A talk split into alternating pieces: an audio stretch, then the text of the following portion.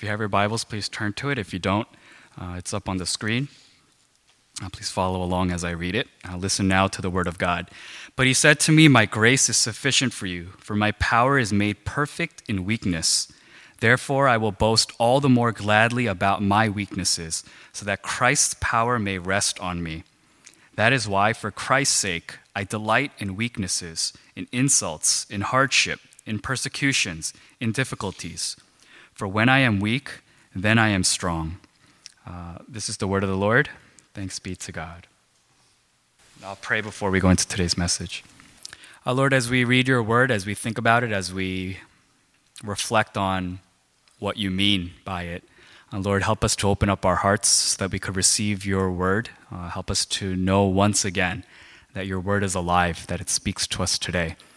Lord, so it's not just to check if we know how to read, it's not just to memorize or comprehend uh, what is written, but Lord, may your word seep deep into our soul so it changes us, so it affects us, so it teaches us how to live our lives. Uh, would you identify areas inside of us that need to change? Uh, Lord, and we don't want to change based on the opinions of smart people or the advice of loved ones, but Lord, we want your word to be the guiding light. So, Lord, would you allow us to hear your voice today in a voice so clear that we wouldn't miss it? And for all of us, may we hear your voice speaking to us individually uh, so that we can identify what you want from each individual in this room. Uh, but also at the same time, would you speak to us in a corporate way so that our church, our fellowship would know how to do, uh, how to live a life that's pleasing in your sight. Uh, we thank you, God, and all this in Jesus Christ's name we pray. Amen. I don't think there's any society, uh, I don't think there's any culture, I don't believe that there's any people group that is proud of weakness.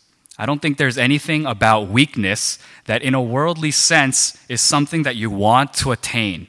And it's not something that you wish for anyone else. It would be really strange if you were doing kind of a blessing prayer over someone and you prayed weakness for someone. See, eh, people would be offended by that. People would look at you and be like, What do you mean, weakness? Why would you pray weakness into, into my life? And so that's not something that we're used to. It's not something that we're, uh, we want for ourselves. It's not something that we want for our loved ones. And yet, uh, I believe that there are many lessons to be learned in weakness, in a state of weakness. And potentially, and what I will suggest to you is that in some uh, circumstances, especially in our relationship with God, it is only sometimes through our weakness that we are able to see God's strength and that it is something that we need to search for and we need to rely on. Uh, it's one of the things that happens when you are growing up as uh, uh, from a child to an adult. Uh, you need help with a lot of things when you're a baby. Uh, when you're a child, you need everything done for you. And then slowly as you age, you don't need to do those, you don't need people to help you with those things anymore. And again, I know, and you guys are going to become kind of uh, the people who hear this the most, but my niece is seven months old yesterday, uh, and now she started eating solid foods. And not only does she eat solid foods, but she can grab the spoon by herself, and she kind of just puts the food in by herself. And she learned this thing where she twirls the spoon in her mouth so she could get all of the food that's on the spoon. And she can hold the spoon in her mouth without, any, without her hands. And so from the uh, beginning stage where they had to hold her at a certain angle and they had to hold her neck up. You know, because her neck was so weak, they had to hold it up and they had to like feed her and hold the bottle. And then it went to she could hold her own bottle, she could hold her own head up. But now she just sits in a chair and she waits for that spoon to come and she almost feeds herself these days. And looking at her, uh, it's kind of a little bit sad uh, seeing that she's becoming more independent. And I'm sure it'll become more and more that, that way.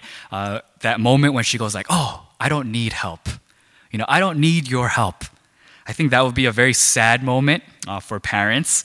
Uh, and in a sense, uh, maybe we're experiencing that with our own children or with the people around us. Uh, we don't need your help for this anymore.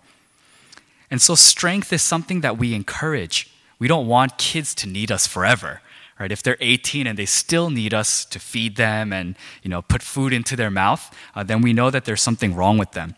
Uh, we know that we pray for people to become strong, to become independent.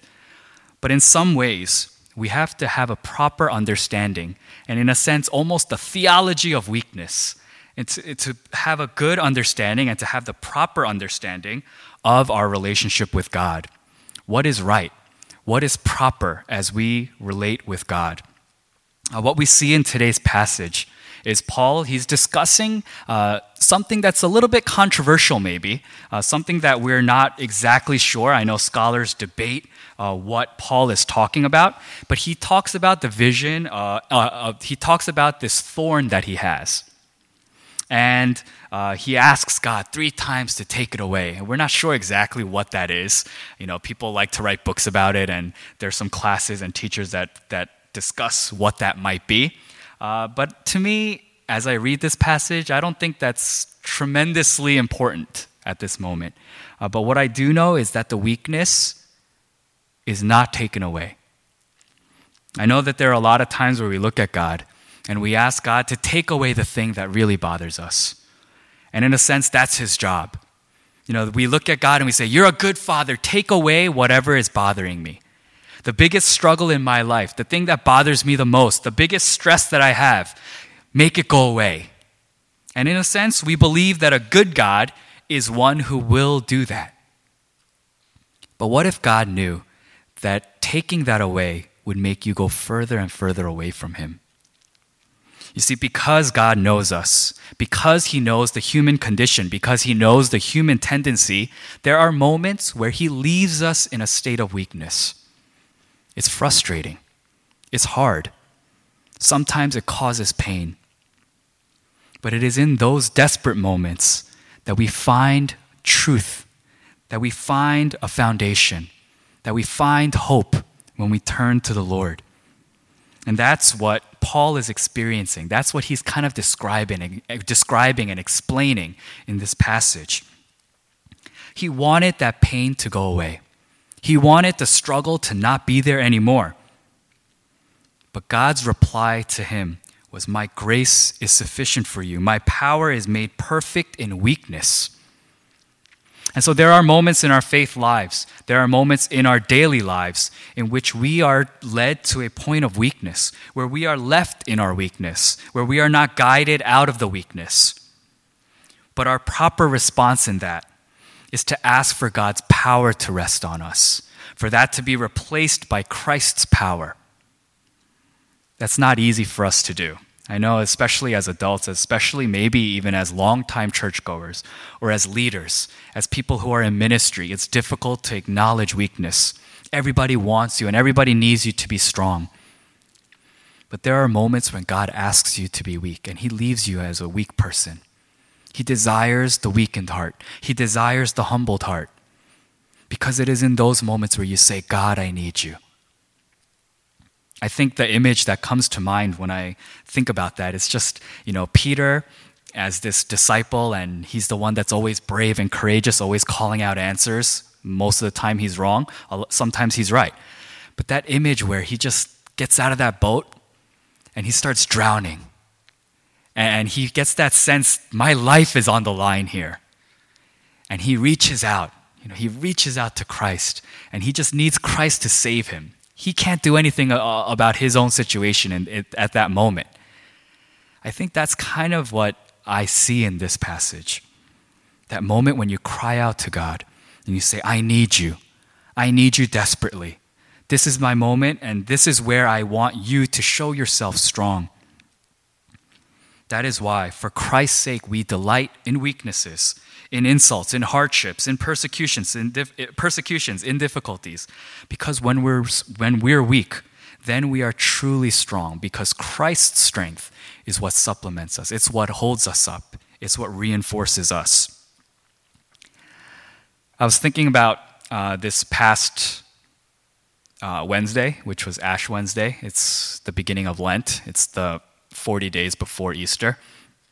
And uh, it's a very popular uh, thing, uh, maybe a traditional thing to do, to give something up. Uh, you see a lot of people, and I think traditionally people give up meat uh, and they, they go through this time, this period of Lent, uh, having given something up. And uh, in many ways, it's, it teaches us good values. I think it's a very helpful thing in our spiritual lives. It can become many things that it's not meant to be. It can become a boast. It can become something that you're just doing to check your willpower or see how, uh, you know, see how committed you can be towards something. Uh, but I really think there's something to this period of time. When you, when you give up something very dear to you, when you get a sense of loss, in a sense, when you are almost willfully and intentionally making yourself weak. And it makes you think about the moments where you need God to supplement that strength. I can't make it on my own. There was a moment when I was in college, and if you know me very well, I love soda. Uh, soda is one of my favorite things, maybe ever. I love drinking soda. And sometimes, like after a long Sunday, I'm driving home, and the thing that puts a smile on my face is the fact that I have like a Coca Cola in my refrigerator to come home to. I'm like, oh, I'm just gonna lay down on my couch and drink a Coke. But in college, uh, for Lent, I gave up soda. And actually, it was very, very hard. It was very painful for me. It was very difficult. I know that it doesn't seem like a lot, uh, but it was very hard for me. Uh, and I, can, I could sense that I couldn't do it really on my own. There were like moments late at night where I was like, God's gonna love me anyway. You know, like no one's watching me, no one's gonna judge me. Let me just take a sip. You know, let me just take a sip. And through that process, and as silly as it seems, and as small of a thing as, as it might seem to give up, uh, it made me pray. It made me get down on my knees and say, God, I need you in this moment to not give this thing up. I, I can't give up soda on my own, but with your strength, I can. It seems silly, I know, and it's not a great and perfect example for this passage, but it really reminded me just that little moment of need, that little moment of weakness. It made me turn to God and say, God, I need your help. You see, I think that's something that we need in our faith life sometimes. So, too many, too often, we try to act like we have everything put together. And we put on a strong face. And sometimes we even put on a strong face for God. Why? Why do we put on a strong face for God who knows our condition, who knows us better than we know ourselves? Why do we try to deceive Him and say, God, I got this, I'm strong enough? That's not what He wants.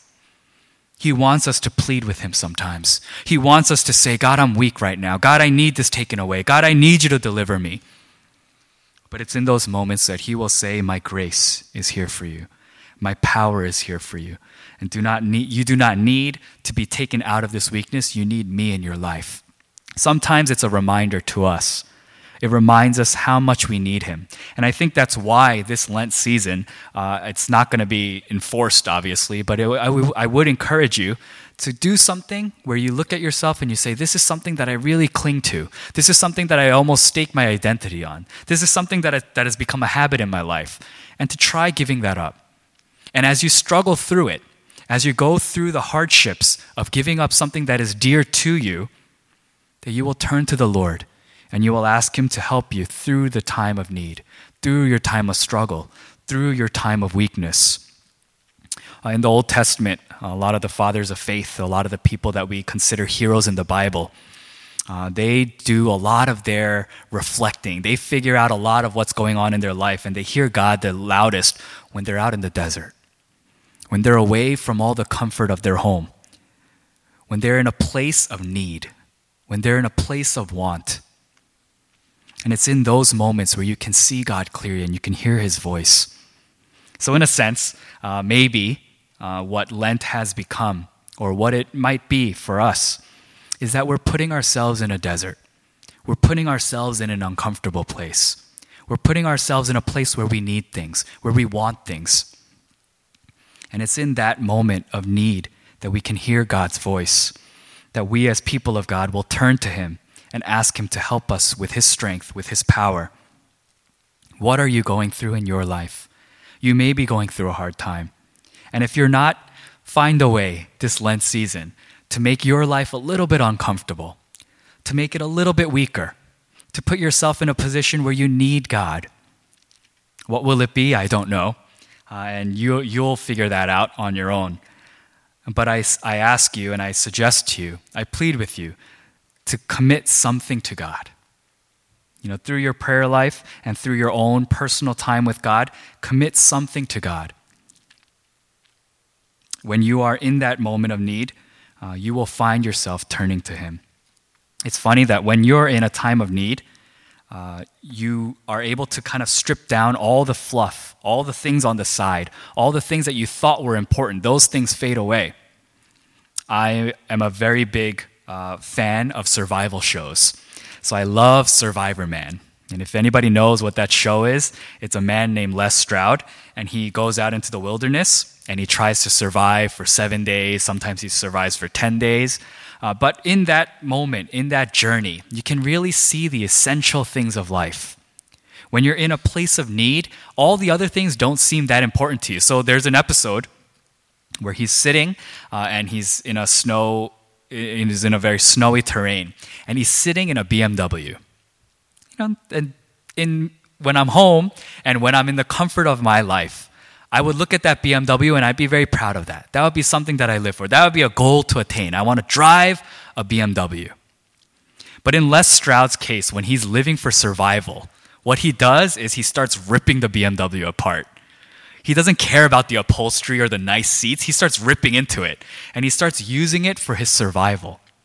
It's not a car to him anymore. It's not a symbol of status anymore. It's not about how well you did in your life or what your career got you to. It's more about just breaking down to the essential needs of survival. I think that's what being in the desert does. I think that's what we can kind of simulate through our Lent season. What is important to me? What is essential to me? What is vital for my relationship with God? What is vital to me for my life? Strip away some of the fluff, strip away some of the comfort, and you'll be able to find those things.